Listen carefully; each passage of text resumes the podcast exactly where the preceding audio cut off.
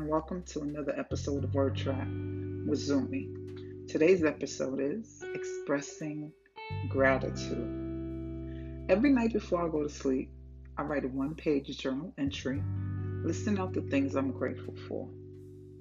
This has allowed me to develop and strengthen my attitude of gratitude.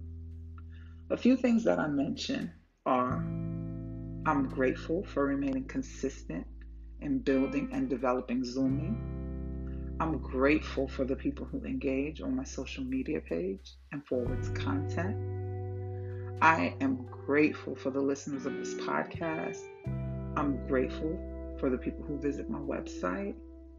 And I'm grateful for the feedback that people give me on what I'm doing. So today's podcast episode, I dedicate to you, the listener and the supporters of all that I'm doing. I always believed, and I still believe, that when you give up your time and your energy, it's precious, it's priceless, it shows passion, and it's a powerful gift.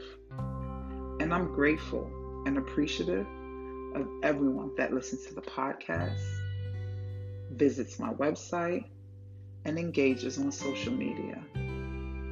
We all have heard that loyalty is rare. And when you do find it, you hold on to it to dear life. So I'm holding on to you, my listeners, and my supporters with a death grip. Thank you. I am grateful and I am appreciative of your love and support from the bottom of my heart. Thank you.